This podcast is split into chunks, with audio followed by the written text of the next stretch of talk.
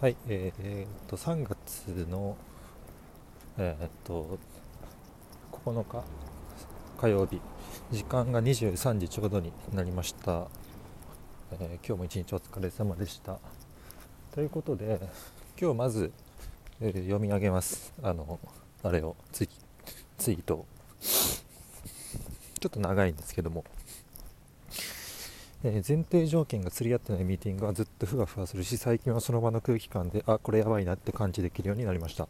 昔はそんなことも気づかずゴリゴリと進行してしまっていたしま,、えーしてしまっていたのですがそもそもミーティングをま、えーそんなミーティングを生まないように、え場の設定を慎重に進めることが重要ですね。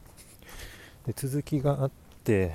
ー製造業にいた頃は基本的に同じ業界の中での付き合いがほとんどでした。この時は、えー事前のすり合わせなしでもある程度はコミュニケーションは成り立ちます。今、各ウェブマーケ業界は業界をまたいでお付き合いさせていただく方がほとんどなので前提条件のすり合わせや認識合わせはより重要になってきますねと。長かったんですけど以上です。でえっとまあこの書いた通りでうんと本当に前職と今とでだいぶ必要なミーティングの準備とかあその場の進行の仕方とかがむちゃくちゃやっぱ変わってきてるっていうのは改めて今日感じました。でというのも今日あの、まあ、新規のクライアントで、えっと、初回のキックオフミーティングみたいなのがあったんですけどで僕、まあ、参加するのが、まあ、初、まあ、もちろんキックオフなんで、えー、と顔合わせするのが初でで、まあ、いろいろとこう場のヒアリング、まあ、プロジェクトにおけるもろもろのヒアリングとかがメインで、まあ、設定が組まれているというふうに聞いてたので、えー参加をしたんですけど、えー、とどうやらクライアントの認識がそうじゃなかったみたいな。あもっと期待値は別のところにあって、えーあの僕があの会議の進行もともとそういう状態条件を、えーと場設定を情報としてもらってたので、まあ、その前提のもとあの会の進行をしてたんですけどどうやらあの反応があの圧倒的に薄いっていうあの開始23分ぐらいでもうすぐこれやらかしてんなっていうのをあの気づいたっていう、ことが、まあ、あったありました。でさっきのツイッターの 内容にも書いたんですけどあの、まあ、一つ僕成長したなと思ったのがあの昔2年前とかだったらあのこの空気感とかに全く気づかずにそのまま1時間ぶっ続けでもう喋り続けるみたいなあのことをマジでやらかしてたんですけどあの最近はあのちゃんとその場の空気感とか相手の反応とかも伺いながらあの会議の進行する、まあ、できるようになってきたんで今日早々にこう検知ができるようにまあなったっていうところが、まあ、一つ自分のあの、まあ、成長した部分なのかなっていうのは改めて今日経験を通して、まあ、感じたことです。で本当はあのこういう機会を作ってしまうこと自体がもうダメであの要はあの無駄なミーティング無駄な時間をまあある意味作ってしまったことに、えー近いのであのこれはお互いにとってすごい不幸なことですしあの、まあ、時間単純に1時間かける参加人数の分がロスされるしかつ、えーやっぱり信用を少しちょっと失うようなあの話につながってくるケースもやっぱりあります。なのでいいことが全くないので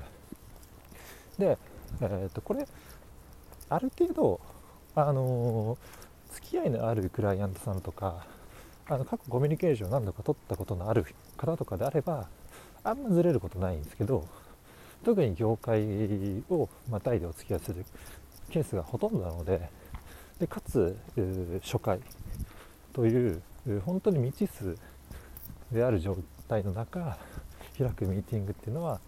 より具体的に会議のゴールはこれでで目的はこれでスコープはこれでみたいなあパチパチっとちゃんと条件を定義をした状態に臨まないと,、えー、とずれていく。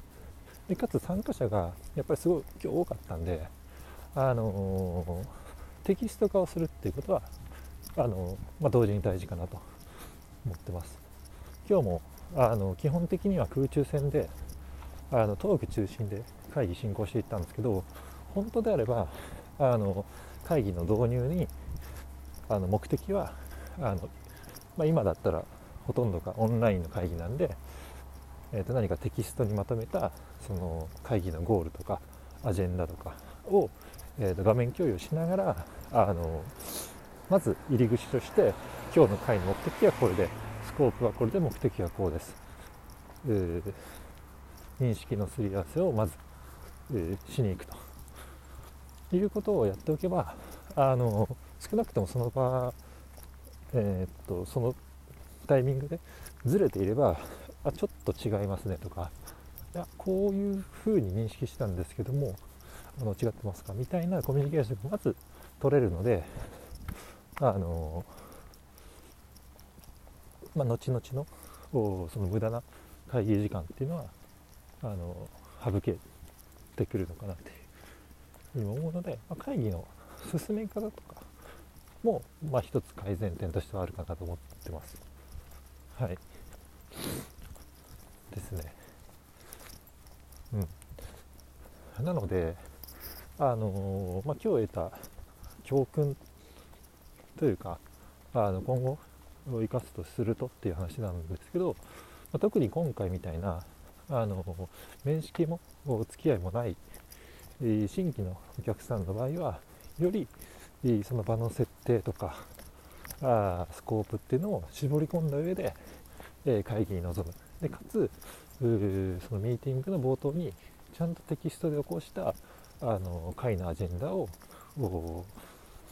話してから、えー、っと議題に入っていくっていうことは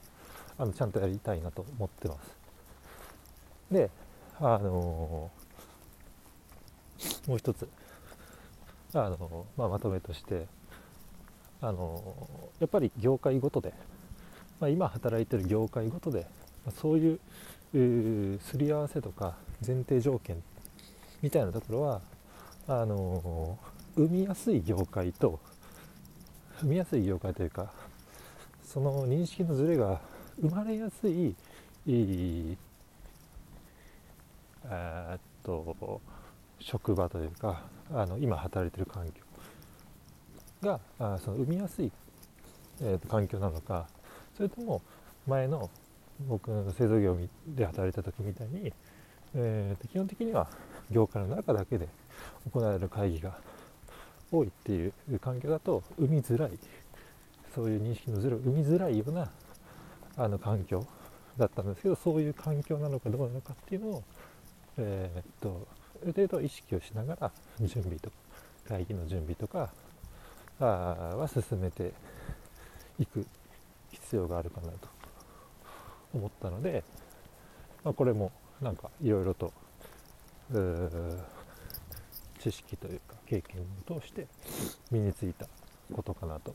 思ってます。はい。という感じで、はい。なんかこういうふうに前職と今とでどういう違いがあるのかみたいなのはいろいろと気づきの中にもこう入れていきたいなと思うので今後もこういう文脈で話をしたりできればなと思ってます。以上。